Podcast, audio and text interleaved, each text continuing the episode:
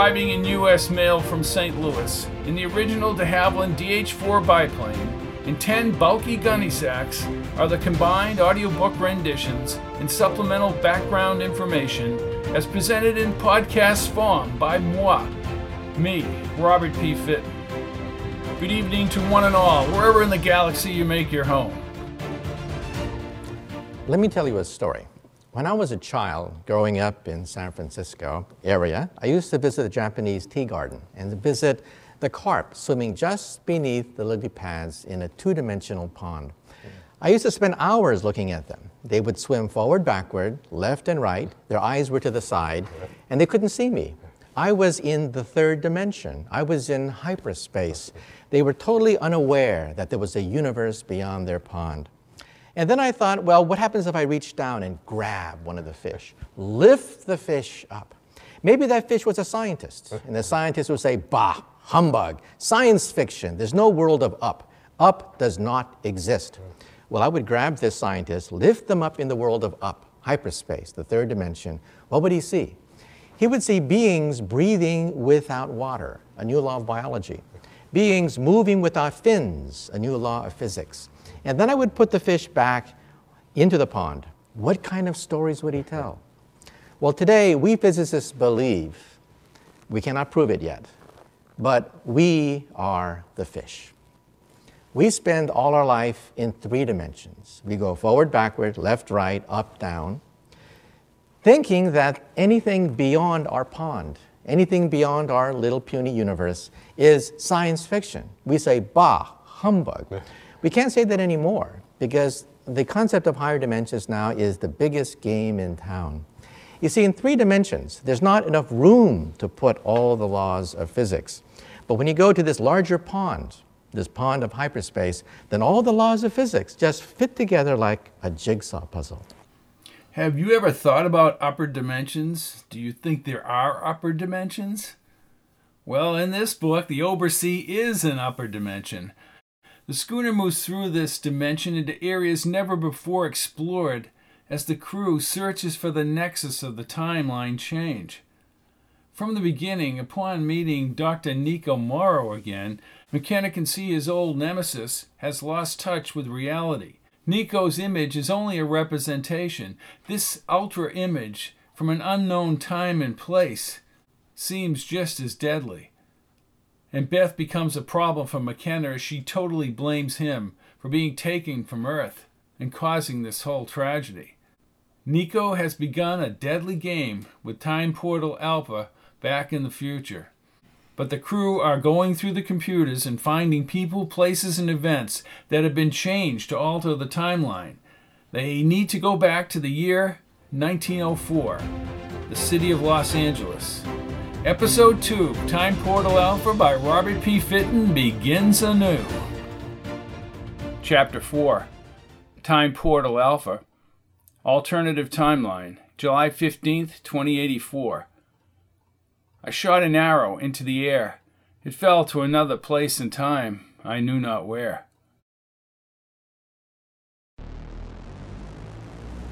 Beth huddled against the platform wall as they soared into space within the Obersee. She said nothing as they moved further away from Earth. The platform slowly rotated as the distant Time Portal Alpha's smooth white surface came into view and glowed against the darkness. We're almost at Time Portal Alpha, Beth, said McKenna. Who cares? I'm not stupid. You and your project have ruined everything. With a downturned mouth, McKenna looked ahead. In his own lifetime, he never thought he'd live to see history altered. Everyone who was in the old timeline was just not gone. They never existed. That included his parents, cousins, Steve and Lisa, Jen and Scooter, everyone he had ever met. Yet he could not begin to figure out what had been done to corrupt time and by whom. Mark, said Rasputin, McKenna summoned a viewer, and Beth gazed at the bearded Rasputin and his deep eyes on the screen. McKenna faced Rasputin as he spoke. Everything politically and economically has changed, but here's what I found. Prior to 1904, this timeline conforms with the old timeline. So the event must have taken place in 1904. McKenna nodded. Who was president in 1904? Roosevelt. I'm running equations, Mark, said Annie. If we take the geography center of change and the subsequent events, we might be able to ascertain what happened and where. Who did it? asked the incredulous McKenna. Nieeko? Unknown. Time Portal Alpha's internal lights glowed, and the red beacons blinked at the corners. He looked into Beth's stunned eyes. Are you all right? She stared at him and then pursed her lips. If you want to blame me, Beth, then go ahead. I really don't care. You and your damn military project don't care who you hurt. We didn't do this. Just leave me alone. You make me sick. Is that right? I really don't care what you think. In case you haven't noticed, everyone that I hold dear just blinked out of existence, too. You wouldn't be alive if you weren't here on the Obersee. McKenna's face flushed as the platform swiveled toward the docking portal. The magnetic lock clicked and the hatchway opened on the floor. McKenna crawled onto the ladder inside the hatchway. You're welcome to sit up here for all eternity for all I care, Beth. He climbed down the ladder and into the upper conference area. The entire team was assembled in the adjoining room. Everyone saluted. Where is Beth Daniels? asked Steuben. She's up top and all torqued up. She's blaming us, me specifically, for the timeline being shifted. Eventually she'll come down, said Rasputin. Lieutenant Commander Ryan and I have constructed a hypovented routing device. All communication and computations are quantum burrowed as to prevent detection. Minimal power usage, but undetectable. How about a shortened name, Annie? The device. McNulty and the entire staff gone. McKenna staggered over to the conference table and placed his palms on the surface. You know what that means. Yes, I know what that means, Mr. McGrath. He held his temples and tried to regain his composure. Does anyone on present day Earth know we're up here in the Obersee? No, said Annie as she set up her viewer on the table. As a matter of fact, technology is around 30 years behind where it was. Subtle differences, said Rasputin. It would appear that on a rising curve, that individuals born as the 20th century progressed have been replaced by new people. By 1975, I am not matching like individuals to our original timeline. That's incredible, said McKenna. And you're saying this disruption occurred in 1904? Yes. We need to study how actual history changed around the epicenter of the disruption, said Rasputin. That could take some time. With teary eyes, McKenna folded his hands. It would appear that we have all the time in the world. Beth, in a blue TPA uniform, studied the realigned earth in the darkness outside the window span. McKenna, carrying a padded tablet, approached the contentious reporter and former girlfriend. This whole incident is outrageous, she said through gritted teeth as she blocked the corridor. Just what do you want me to do about it, Beth? And it's not an incident. This is a complete reset of reality. You saw it yourself. Is that the best you can say? She gawked at him and then started down the corridor. McKenna turned and called out, You might want to remember that we're all in this together. Because of what someone has done to the timeline, Ms. Beth. It's not all about you. McKenna tried to shake her from his thoughts. Even if they figured out how time had been altered, everyone would have to board the schooner and travel the Obersee. But that was all theory. McNulty had scheduled test flights, but no one even knew if the schooner would work. Apparently, someone somewhere had been successful. McKenna walked into the computer room. Annie looked up. Beth is getting on my nerves, Mark. Tell me about it. He walked around to her viewer. I'm not optimistic about our predicament. And find the epicenter of this time change. Annie gripped her pen. Rasputin insists the disruption took place in the United States. He tells me of an increase of business in Texas and Florida. So what? asked McKenna as he shot to his feet. We could do economic and geographic studies for the next 50 years. That is reality. McKenna leaned toward her. Annie, I think the problem is finding out who's responsible for the time reset. And then somehow go back there and stop this before, and I repeat, before they changed history in 1904, if that is the date. We've never gone back in time, Mark, said Annie. It's the first time for everything. Annie bowed her head and thought for the longest time. Then she slowly looked up. It's like a war, isn't it, Mark? Or at least a special ops version. Yeah, said McKenna. We need to prevent the catastrophe. His Zuzer beeped. McKenna. Commander, this is Camp.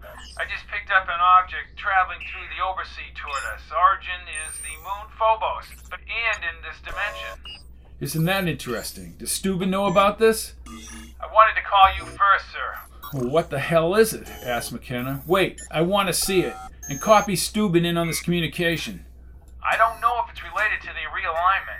It has to be, said McKenna. Why send something toward us? asked Annie. When you can just go back and change things at the epicenter and be done with it. That is a good point, said McKenna. We have to find the epicenter of the time change. Spinning particle disks radiated around a fluctuating glowing mass zooming through the Obersee. Below the screen was the actual distance in miles. Commander, said Cam. There could be weaponry in this object to prevent us from going back. I see it. Why do you say that? Radiation. Then send our probe out to scan it. The short haired Cam leaned toward the camera's screen corner. Up. Get in the schooner and create a space back through time as soon as possible. McKenna feared there was no guarantee they would not be killed if they boarded the schooner. Noted, Cam. Thank you. But as Annie has pointed out, we aren't exactly proficient in that schooner. Cam spoke seriously. Thank you, Admiral McNulty, for neglecting this project. With all deference, McNulty had no idea something like this would happen. Well, he should have trained us more. Water over the dam, he said as Steuben and McGrath both came on the viewer. What do you think, Georges? Mark, we could trace a field behind that object and search for a schooner trail. Do it. Rasputin was at his console behind Steuben, McGrath, and Cam. I'm picking up a power source from Phobos. Phobos? Visual? I'm not sure. Cam, you get with Steuben and prepare the schooner to be operational. Yes, sir. Will, you track that object. Rasputin, stay on that signal from Phobos. This is all too convenient. Atop a rounded mound, a long tapered pathway with side rails led to the schooner's open nose cone. McKenna watched McGrath and Steuben at their consoles inside the nose cone. The bearded Rasputin checked the powerful dimensional locks lining under the schooner that would act like a railway back in time. Beyond the linear schooner's rib transparency, a wide gray tarmac led into the murky Obersee dimension. He walked up the pathway ramp to the open nose cone. Without any dimensional draw, the Obersee appeared matted black forever. Once inside, he stepped up to one of the side viewers. On the three real time panels behind Annie, the white approaching particle disk zoomed through space and was only six hours away from impacting Time Portal Alpha. Interlocks are somehow clogged, said Steuben. What? Just get it going. Where the hell is Beth? asked McKenna, looking into the schooner's center lounge and relaxation area. She back in the cabins? Annie checked her viewer. I haven't seen her. Hey, roughshod, he said to Cam. Yes, sir, he said, turning at his console. Find the little lady, if you will. Are you issuing noise canceling earbuds, sir? asked Cam. McKenna smiled. Absolutely. Cam jogged out the nose cone and back to Time Portal Alpha. McKenna stared at the radiating discs moving through the Obersee on the screen. Georgies, are there weapons in this thing? Unknown, Mark. We need to get closer. Commander, said Annie, her eyes open wide. A signal is gathering here in the schooner. Point of origin Phobos in the Obersee. A possible ultra image. The high pitched sound of crystalline glass shaking filled the schooner. What is that noise? Shouted McKenna, covering his ears. Formation of energy, Commander. A burst of fine gold particles slowly rained on the floor and dissipated. The holographic image of Dr. Nieeko Mauro, his brown hair slightly over his ears, brightened to a realistic depiction midway between the lounge and control area. McKenna sprang to his feet, and Annie's eyes remained open wide. Nieeko wore a dark suit with long tails buttoned in the center over his red satin tie and white shirt. A purple rose was ensconced in his lapel. His sculptured deep eyes were framed by odd, right angled brows. He had a semblance of a mustache and a cunning smile that exuded an arrogant superiority. He faced McKenna. What is this nonsense? asked McKenna. The image was tight and close to reality. Have I upset your so called project, Mark? McKenna walked up to the image. Nieeko's left hand was covered by a white glove with cross stitching over the palm. I thought you were dead, and what happened to your hand? Shrapnel destroyed most of my hand as I entered the Obersee. I'm stronger and more deadly than ever. Implanted in the bone is a very powerful slazer. You're not even real. This is a simulation, said McKenna, waving his hand through Nieeko's body. Hardly. I am real, just not in your space and time. For you see, Mark, I have risen from the dead in the year of our Lord, zero. when McKenna grew angry, Nieeko pointed at him and continued laughing. McKenna clenched his fists. Are you responsible for the charge in the interlocks that stopped us? You were always so meticulous. You just let your world melt away like a heated candle into the timeline that never was. His blue eyes glimmered, and then he tilted his head back and laughed again. Ha ha ha! This isn't a game, Mauro, not some childish competition. You were never up to the challenge.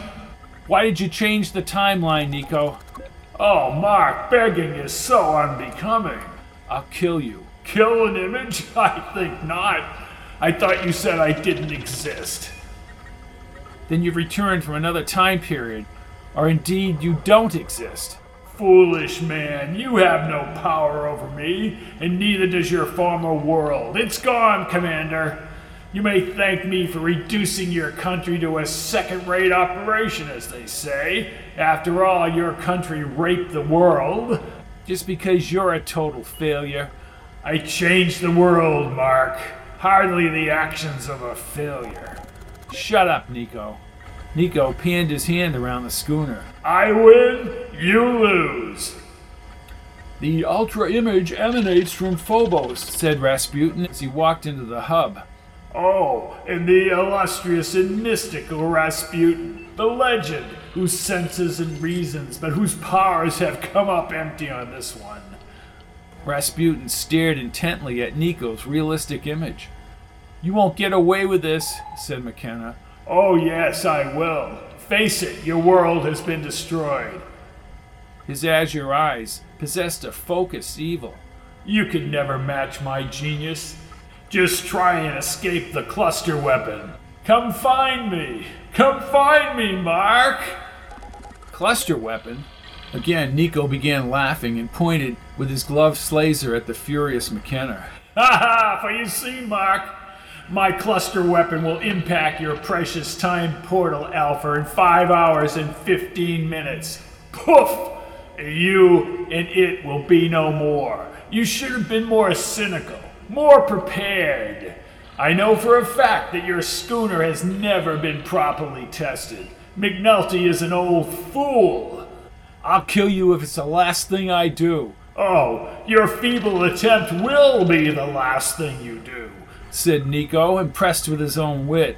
Think of me, dear Mark, as the cluster weapon countdown commences, and you and your time portal Alpha are destroyed. Then we'll deal. You have nothing I want, and frankly, you're beginning to bore me. So sorry you lost. He who laughs last, laughs best. And your world is indeed gone. Goodbye, Mark. Sic semper tyrannus.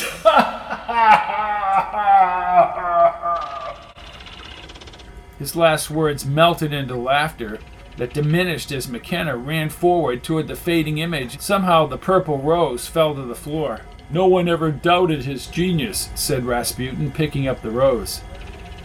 That doesn't help us now. Get rid of that rose. Georgies, what's the schooner status? We should be fully ready within a day. Haven't you been listening? We have less than six hours. He set this up, or it's an elaborate ultra image. The object is nuclear, Mr. Steuben. Mark, these schooner systems have to be checked and booted up. Forget it. We'll have to make adjustments on the way. His Zusa beeped. In the viewer, Cam stood above Time Portal Alpha's lower level. Sir, I have not found Beth. Keep looking. I don't need her nonsense. McKenna closed his eyes. We don't even know what Nieeko did in 1904 to set this whole thing into motion. Chapter 5 July 15th, 2084 Escape or Die. In the schooner Samos, named after the ancient Greek island, McGrath sat like a jet pilot in front of the curved lighted panel display. Steuben in the adjacent seat watched the empty time portal alpha on the real time panels behind Annie. With the nose cones secure, a sloping vermilion projection now extended ahead of the schooner. Eight blue vinyl seats with viewers and computers formed a semicircle behind McGrath and Steuben. More seats lined the side panels. Beth, in a blue Space Force W uniform, stood next to Annie and had produced a sour face ever since Cam found her in an isolated supply closet back at the station. She crossed her arms and, like an alarm reminder, shook her head every few minutes. Mark, said Annie, studying the calculations on the screen, I feel like I'm parachute jumping for the first time. We have no choice. We have to go or be killed by that cluster weapon. I need you to go over the checklist again. Cold fusion propulsion is at optimum in all interlocks, said Steuben. Cold fusion? shouted Beth, her arms still folded. You and your scientific nonsense got us into this situation. Cold fusion creates the tug between dimensions, said McKenna and moves the schooner back in time. Who cares? We've lost everything, and I blame you personally. Lieutenant Olney, he said to Cam, remove Miss Daniels from the forward section and secure her in her cabin. Oh, sure, don't take responsibility. Let's go, Miss Daniels, said Cam. She pointed her finger at McKenna. If I ever get the chance to destroy you, Mark, I will. Cam marched her through the lounge into the cabin area in the aft of the ship. Just for the record, Mark, said Annie, the only person at fault here is Dr. Nieeko Mauro. We have a hundred percent confidence in you, sir, said Steuben. If I could withhold my vote for now, said McGrath, and McKenna smiled. You do that well. Dimensional drag, the tugging, will depend on the magnetic interlocks utilizing the cold fusion, said Annie. With the main power computations, our computers can find our location by simple global bisecting. As far as the time period, that's all done by translating the power levels and elapsed time into the actual date. McKenna pressed his lips. It's our only chance to return to the epicenter of the disruption, find out what happened to change everything. How do we know that the ultra image is even from the present? asked Steuben. We don't, said Rasputin, emerging from his cabin in the rear section. What happened with the lady, Miss Daniels? She hasn't adjusted to the change, said Annie. I heard you speaking about the Ultra image. I'd be willing to bet that Nieeko didn't hang around in the 1900s, said Rasputin. Obviously, he came back to view his new future. Probably right, Rasputin. McKenna started up front as the ship's magnetic interlocks began to hum. Mark, energy weapon is 30 minutes away. And that's supposed to make me feel better, Annie? Steuben says we can get underway on a limited basis in a few minutes. Target year is 1904. We have to continue deciphering what happened by comparing the old and the new timeline. Oh, I'm sure Nieeko covered his tracks. True. And Mark, Even if we understand what happened, trying to stop this disruption in time, whatever Nieeko did, will be exceedingly difficult. The magnetic pods were at optimum, and he could sense travel back in time. McGrath reported that the pivoting magnetic interlocks, humming louder now, were ready for travel. Annie pointed at her viewer, and everyone gathered around. Definite nuclear material in that energy weapon. Begin reversal, said McKenna, looking up at Steuben and McGrath. He caught sight of Jen's Time as a Present poster under the reality windows. Where would Nieeko get a weapon of that magnitude? Reversal commencing, said McGrath, gripping a shifting device like an airline pilot. Outside the panels, a curved, luminescent orange mass drifted upward like fog, and a darker, silhouetted formation appeared below. A linear pathway composed of pure energy between dimensions glowed a light brown toward a gray, luminous haze far away. Ten seconds till movement, said McGrath. The low pitched hum produced a constant audio blare, opening like an iris inside a camera lens. Only this iris, bright and gold, and revealed a newly formed dimension inside.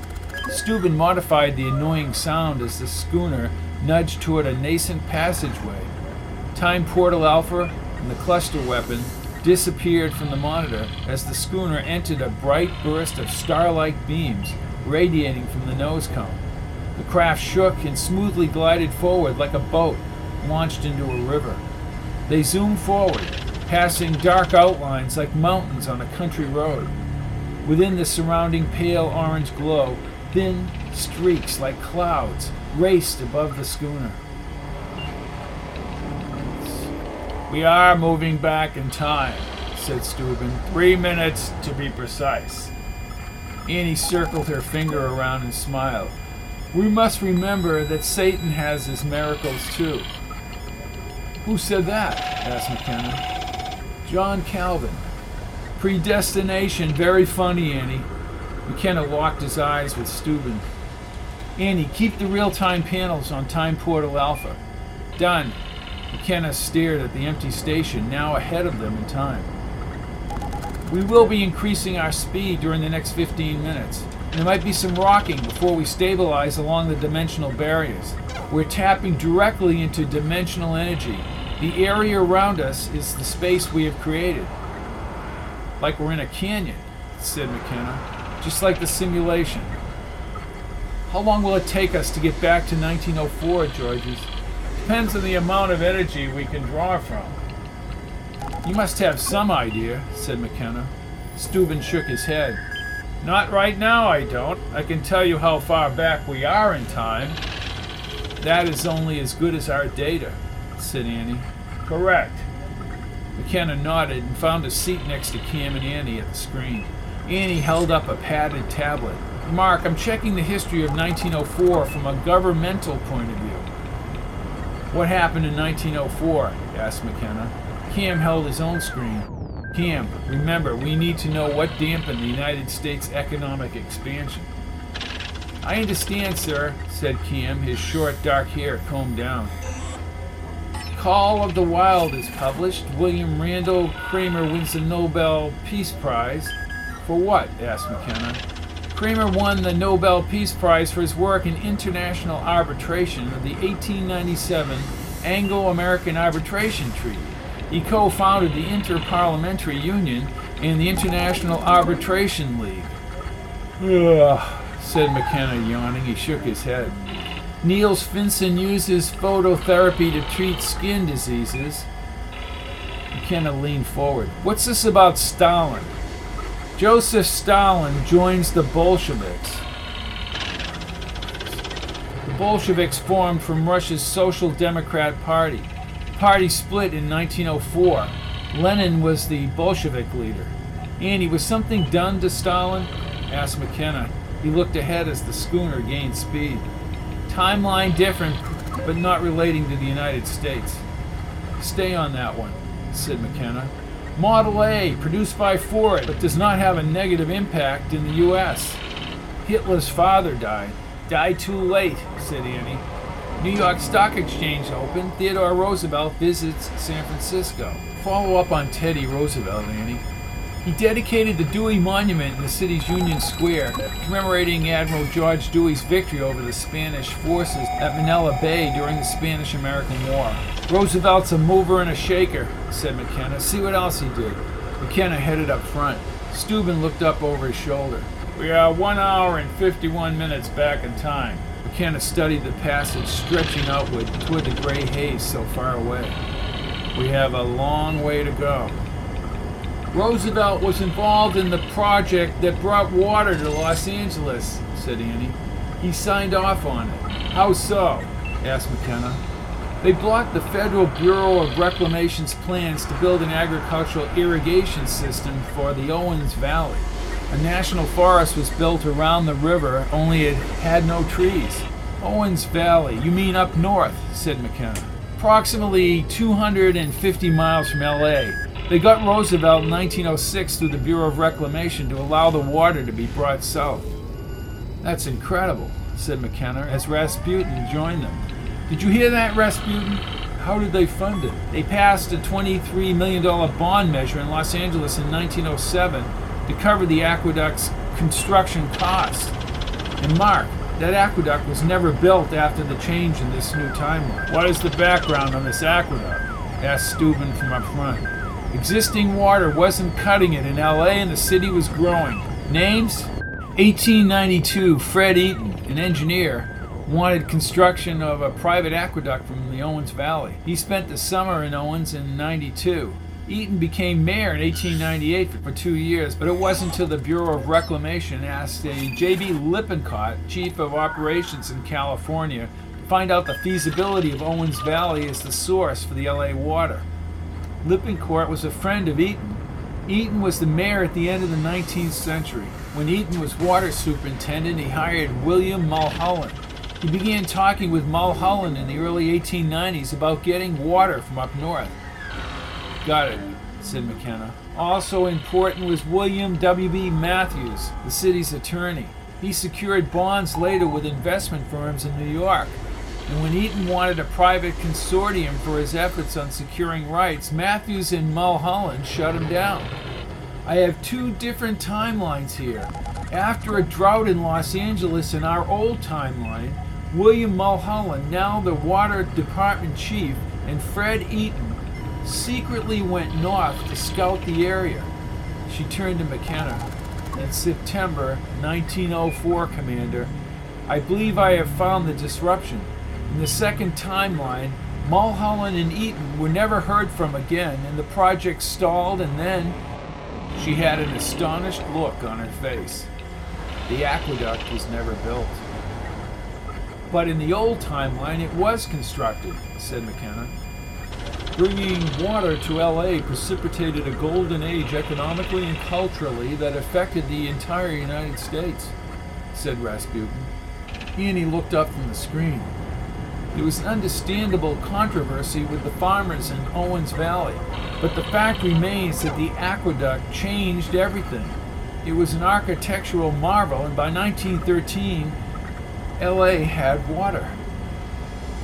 And those Owens Valley farmers and their families got crumbs, said Beth. The farmers were paid, said Annie. Only 4,000 people lived in Owens Valley. Farmers were deceived, said Beth. And we're going to change the timeline back so they all get screwed? You need to go to your cabin, Beth, if you're going to harass the crew. That project helped make LA prosperous and boosted the country's economy. What's right is right. Who asked you anyway? said Steuben, turning in his seat. She turned back and returned to the rear of the vessel. McKenna gritted his teeth. He spoke slowly to Steuben. Obviously, Nieeko knew this, and he must have killed Eaton and Mulholland up north in the fall of 1904. We have to prevent that from happening, said Steuben. I'm not here to take sides on what should or should not have been done. Our archives from our own timeline show the way that things need to be. There were others involved and others who went north, Mark, said Annie. This included J.B. Lippincott, who headed the Board of Engineers, the San Fernando Syndicate, composed of Eaton, Mulholland, as well as Harrison Otis, the publisher of the LA Times, and Henry Huntington of the Pacific Electric Railroad, and a slew. Some of these men and other investors scoffed up land in the San Fernando Valley because the aqueduct would soon irrigate the valley. Mulholland was clean. Really. Having all that information was a hell of a temptation, said McKenna.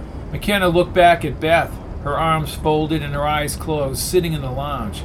He shook his head. What's the matter, Mark? asked Rasputin.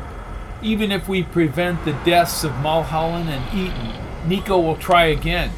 We're going to have to kill Nieeko and whoever he brings back to 1904. Commander, said Steuben, 30 seconds on the cluster weapon back at Time Portal Alpha. McKenna spun around to the real time viewers. The three pianos showed the darkened station with colored lights pulsing on the consoles and the upper window span.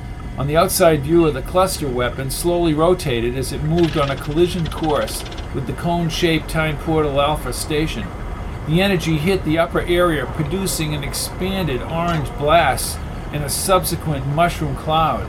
The cloud spread and slowly dissipated. Guess you made the correct decision, Mark, said Steuben. McKenna rested his chin on his raised fist. Now what?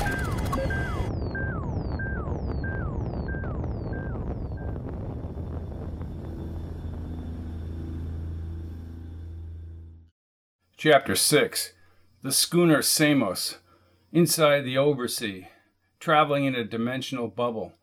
Time waits for no man. When the schooner shimmied to a stop and the fluidity of the pathway returned to darkness, McKenna and Steuben ran up front. What happened, Georges? This is what happens with no flight tests, Mark. McKenna leaned over the console. Spare me the excuses. Simply, we no longer have a connection to the energy, said Steuben. The magnetic pods are not working. McKenna was on his feet. So we could sit here forever. Not a pleasant thought. We could conceivably live years and die here. Just fix the damn thing, Georgies. I'll need Cam and McGrath. Where are we in time? Approximately 2010. Could we get out of here if we had to? asked McKenna. I don't think so. We need the magnetic interlocks and dimensional energy connecting in order to get back. What now, Commander? asked Beth as she approached, her arms still folded. Just a glitch. You seem to have a lot of glitches. I'm sick of your complaints about what is obviously a precarious situation. You keep your mouth shut or I'll have you locked in your cabin. McKenna glared at her and she said nothing as Cam ran up front.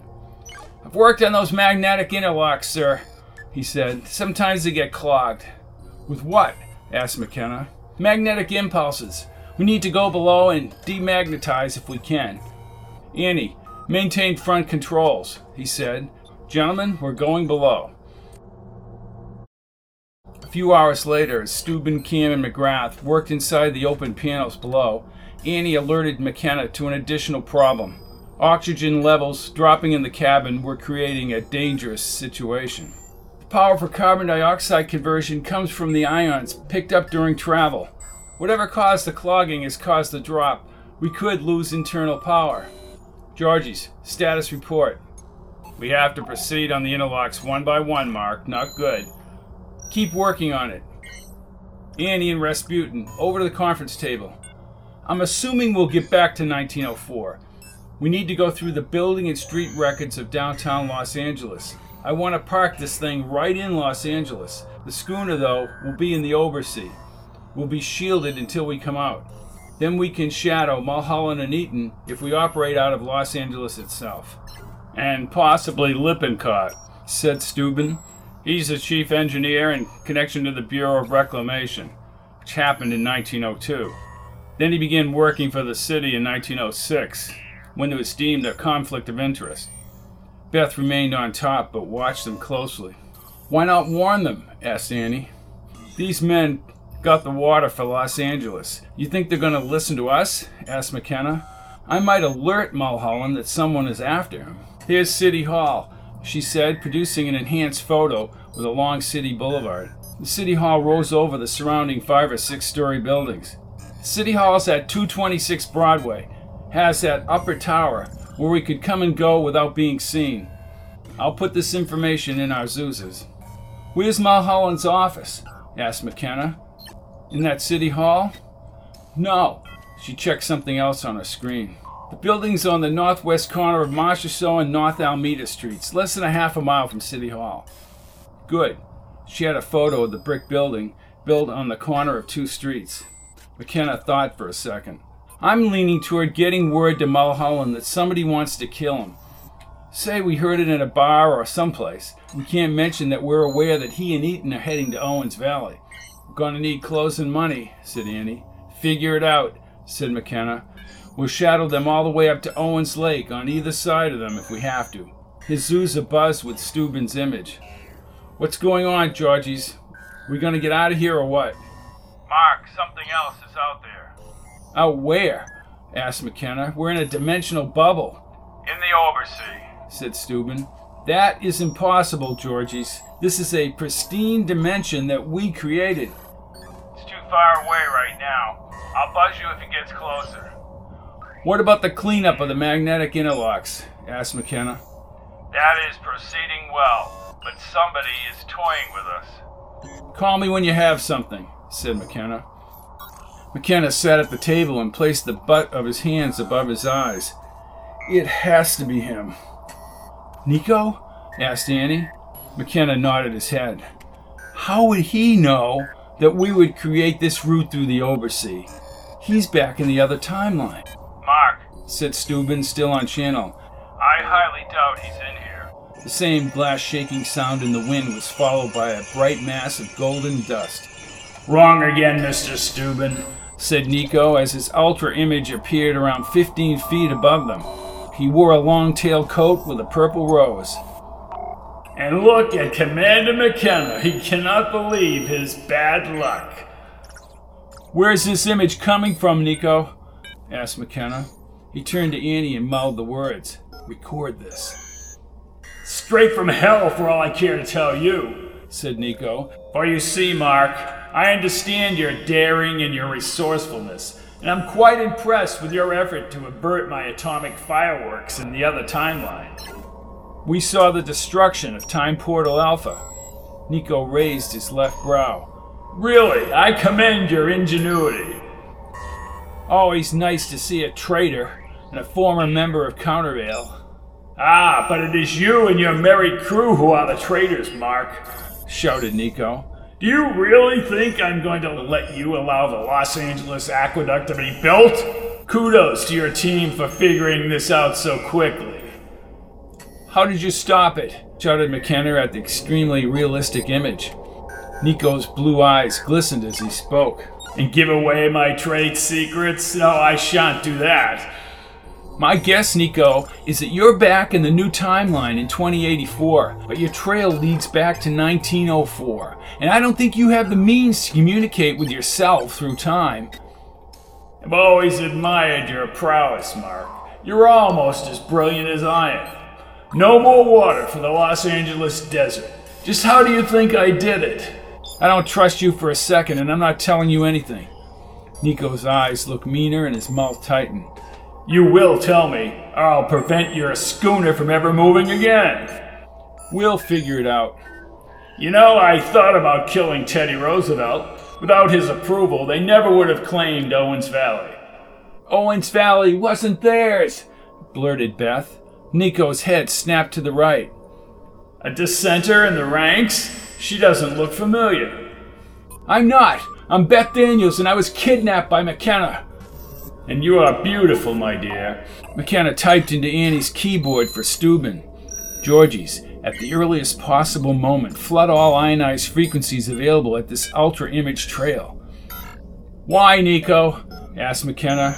Do you realize how you wiped out billions of people? People who never existed because of you? Boo hoo. I am only sorry you won't see the early 20th century Southern California, Mark. It was wondrous, a golden age. However, the United States did not deserve the power and riches it ultimately possessed. Any fool could see that. Steuben typed into Annie's computer. Ready at your command. We're going back, Mauro, and we're going to stop you dead in your tracks.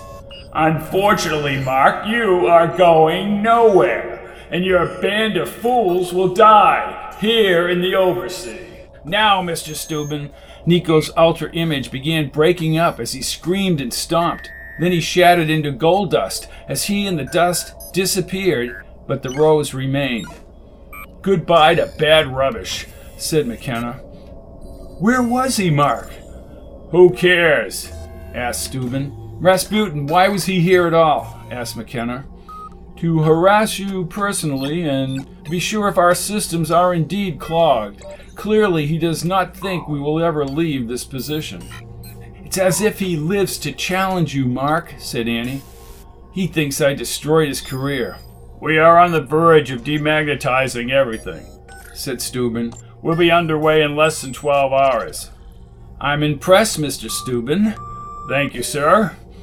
But I do want to leave him something to chew on when he scans this area. Leave something behind and I'll record a distress message.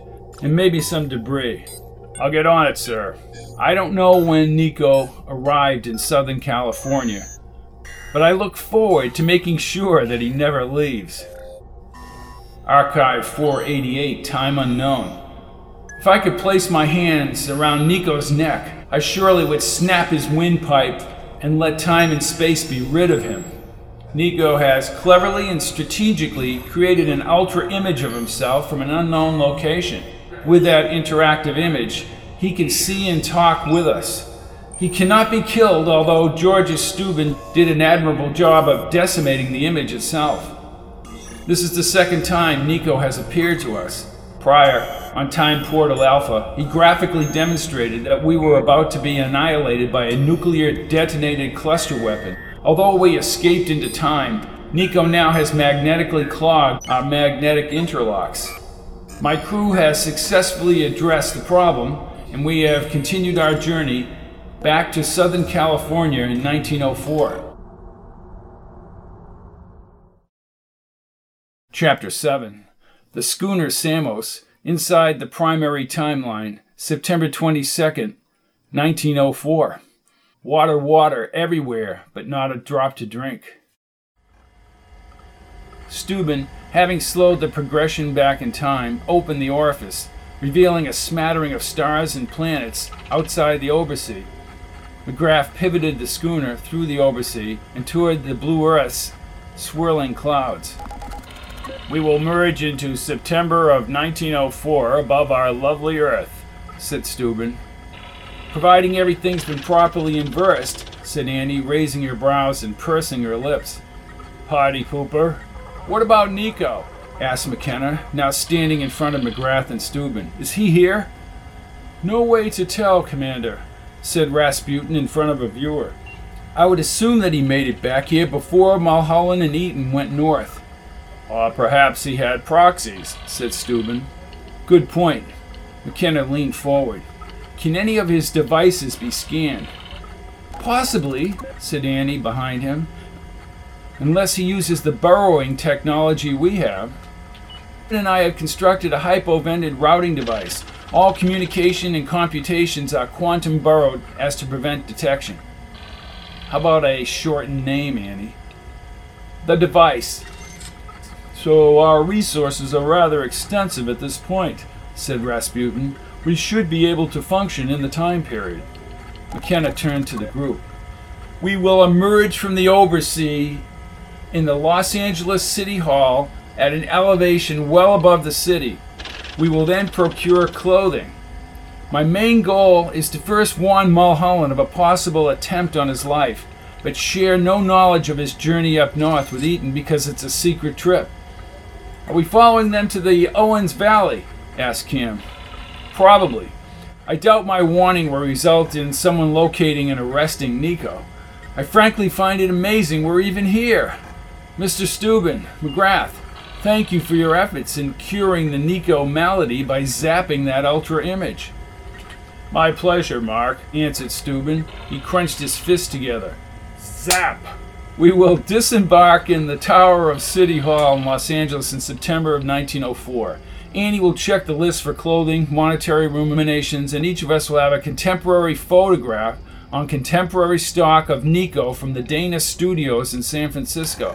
Sounds Russian, said Rasputin. Only Rasputin would think of that, said Annie. Annie stepped in front of the group.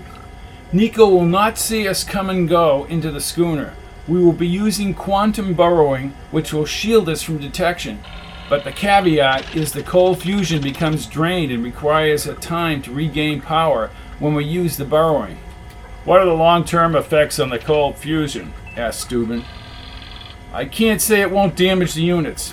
We have to use the burrowing sparingly or we'll have no power and be trapped in the Obersee. But this is the unknown. She turned back to the group.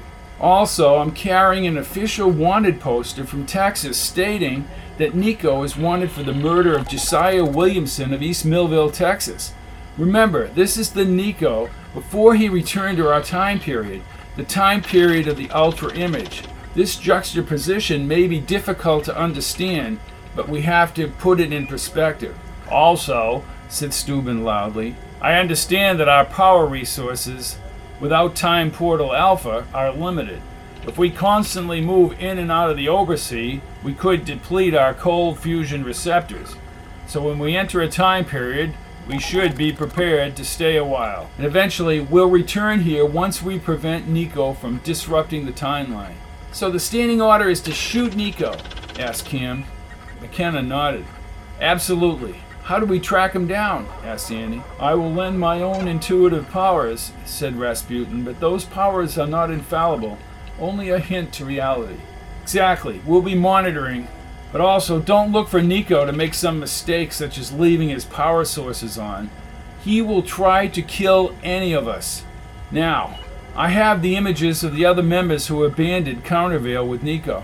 I knew them all, but not personally. Assume all these associates of Nieeko have orders to shoot us dead also. Will we have contemporary weapons, sir? asked Kim. We will. The automatic Colt pistol designed by Browning. Also, shotguns will be issued from the period. Beth, I want you to record all this in a journal, said McKenna. I don't take orders from you. If you want to eat, you will. We're trying to repair what Nieeko did to the timeline. If I had my way, I'd side with the farmers up in Owens Valley. McKenna stared at her and then spoke. Life is full of ifs, Beth. McKenna, dressed in a short neck sack suit, light brown with a matching vest and dusty paisley tie, wore a watch chain in his vest pocket. His 45 was strapped to a holster, looped over his shoulder. Steuben had denim overalls and white shirt sleeves rolled up. How do I look, Mark? Like you should report to duty on the aqueduct. I've been reading Elements of Geology by Joseph LeConte, 1898. I need to understand what the aqueduct is cutting through. Thomas Fanning's practical treatise on hydraulics and water supply, and Trautwein's civil engineer's pocketbook. You keep reading, my friend, said McKenna. I admire this Mulholland. He was self taught. Unbelievable. He had a natural proclivity in how to produce water flow. That's why the aqueduct was so successful. Hopefully, we'll get Nieeko now and the aqueduct will proceed as it should down the timeline, said McKenna, looking through the orifice. Can you work as a laborer, Georges?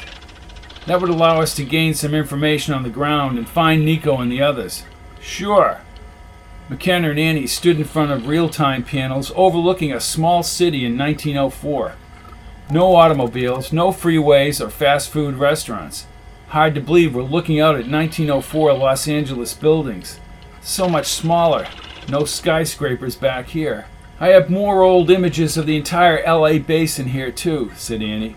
A smattering of homes, dirt roads, and the LA and San Gabriel rivers. Orange orchards everywhere. I suppose the people back here are the same as in our time, said Kim. Not so sure about that, Cameron, said McKenna.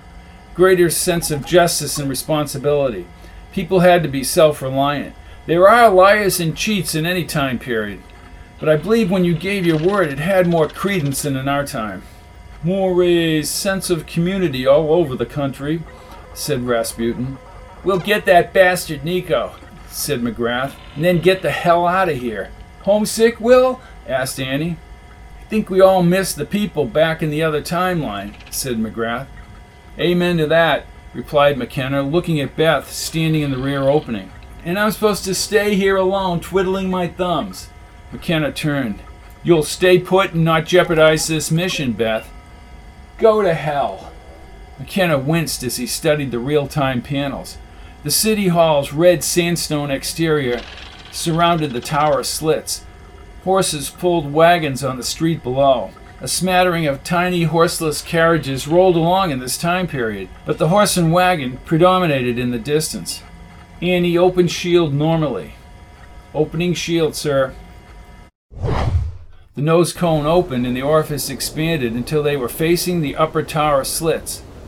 McKenna walked into the warming air of 1904, followed by the team members. When everyone gathered inside the City Hall tower, he ordered the Obersee opening closed. Beth and the inside of the schooner disappeared. McKenna stood in front of his team as a slight wind hit his skin and ruffled his hair. He grinned at Rasputin. You look like the country parson, Rasputin. Thank you, my son, he said, bowing. The air was warm and fresh as he looked down the center building's red tile roof and side chimneys. Windows of the four, maybe five story building were arched Romanesque, and a cross stood solitary at the triangular parapet above the windows. Below, a man sat in an upholstered black carriage drawn by a single horse. A flattened dirt road bisected a white fence with an open gate and trimmed grass beyond. Steuben and I will walk down to the water department building at the corner of Show and North Alameda Streets, said Rasputin. We are at City Hall, so I suggest the rest of you go to the records division and locate Mulholland's house address. If Georges and I don't find him in that office, that will be our next stop. They call him the chief, said Annie. He looks like someone in command in those old photographs I saw said McKenna. Real old school. Annie looked up from her pad. Mulholland started as a ditch digger and rose to superintendent, and then on to build the marvel called the Los Angeles Aqueduct. I like people who can walk the walk, said McKenna. If there's an emergency, open the Obersee and get back to the schooner. If you spot Nieeko, buzz my device right away. Good luck, and we'll see you in an hour or so. Ornate five bulb streetlights were placed on poles down Broadway. Steuben repeatedly pointed out to McKenna that horses still dominated this era. When he nearly stepped into a huge dropping along the side of the road, McKenna stopped to catch his breath from laughing. it wouldn't be funny if you had your pretty shoes in that mess. Oh, no, of course not, Georges said McKenna, still smiling as they trod along the compacted dirt road lines with flat roof warehouses. Dugan kicked his boot against one of the telephone poles. Overhead wires formed a fractal maze above the street. Honestly, how did people live back here with this, this, this horseshit? asked McKenna, still grinning. You get used to what you get used to. Easy for you to say, Mark, he said, looking at the bottom of his boot. I tell you, I could go for a cold beer and a steak right about now. We'll eat later.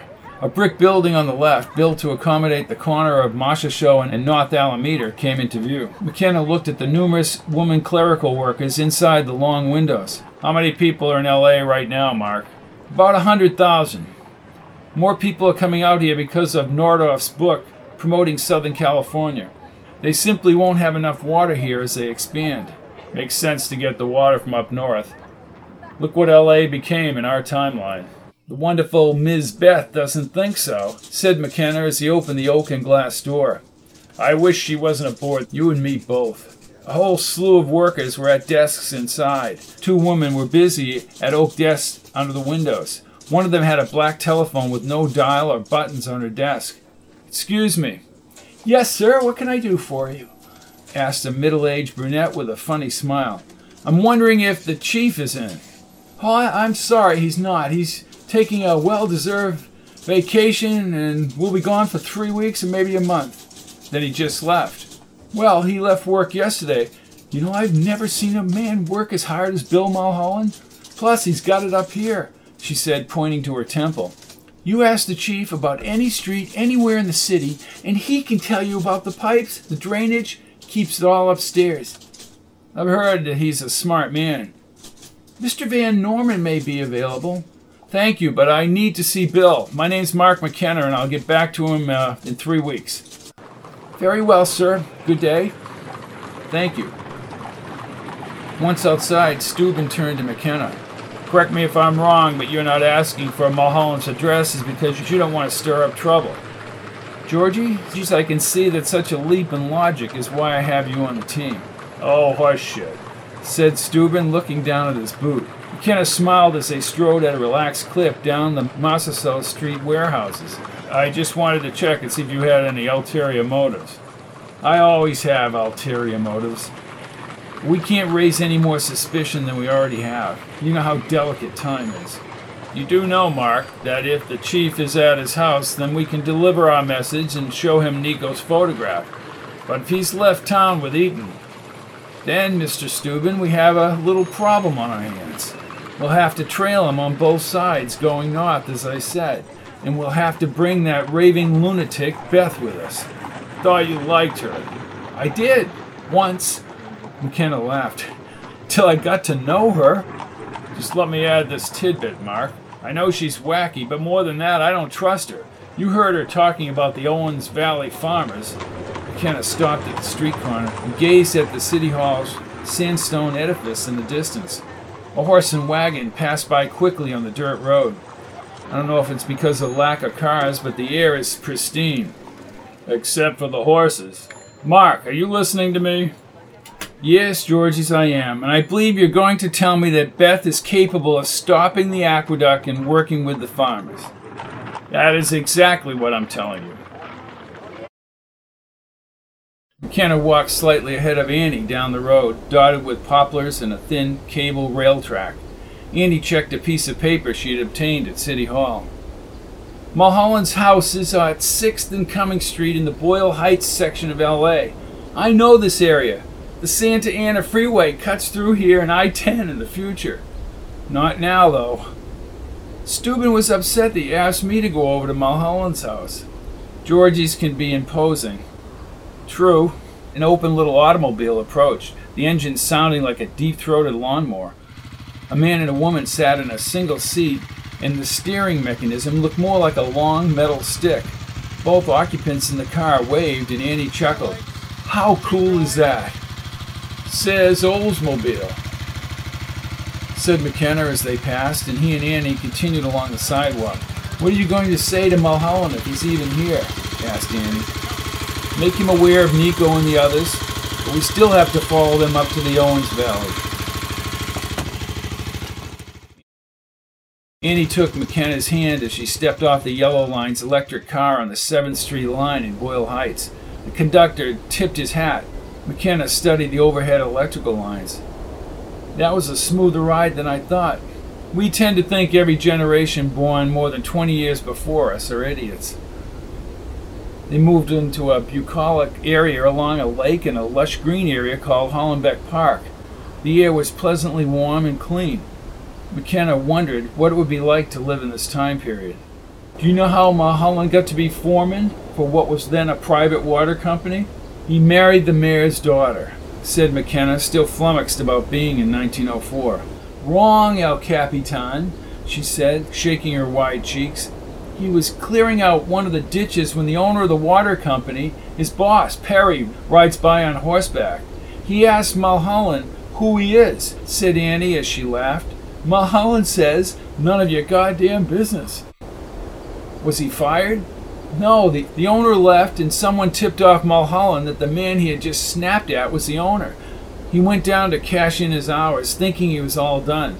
Instead, Perry says that Mulholland was the type of guy he wanted as foreman. Apparently, he was the right guy for that job. They emerged onto a packed dirt road. Mulholland's nearby huge house had a clean, trim lawn and multiple fan palms and a smattering of small lemon and evergreen trees. The house was raised up, and a long staircase led to the front door. Bay windows and a turreted window and balustrade porch connected to a second staircase. I guess it pays to be chief of the water department, said McKenna. You've got to realize, Mark, that when you bring water to places where water is a scarcity, you're a hero. Judging by the house, smiled McKenna. Two ladies sat on chairs inside the porch and children played down the other end. The scent of sweet flowers was still evident in the air. The slightly older woman stood and walked to the edge of the stairs. Can I help you, gentlemen? My name is Mark McKenna, and this is my secretary, Miss Ryan. I'm Frank, she said. McKenna tried to absorb as to why a woman would call herself Frank. How do you do? I was just telling my daughter that we'd be having visitors. I knew it, but I'd wager you're here to see Bill. I am. Just uh, supply business. Sorry to disturb you at your house. Well, Bill left yesterday for a long vacation. Mules, whiskey, and all. Well, I can return later. I apologize. No need to, Mark. If you'd like to join us for dinner, I can set a place for you and your secretary. I thank you very much. Perhaps when Mr. Mulholland returns. Thank you for the invitation, Frank. What is the name of your company? she asked. McKenna did not have a ready answer, but Annie spoke up. Dusseldorf Pipe Fabricators. Yes, uh, we're a very small company, but our product is world class, said McKenna. Well, I'll let Bill know, she said. He only wants the best at the best price. Thank you and have a good day, said McKenna. Goodbye. They started back down the street. I owe you for that one, Annie. Is there a Dusseldorf pipe fabricators? Who the hell knows? she said, laughing. No card, Mark? What kind of salesman are you? They moved on to the sidewalk. An unprepared one. With Eaton and Mulholland already heading up north, this ratchets it all up. They treaded slowly along the small lake lined with willow like trees.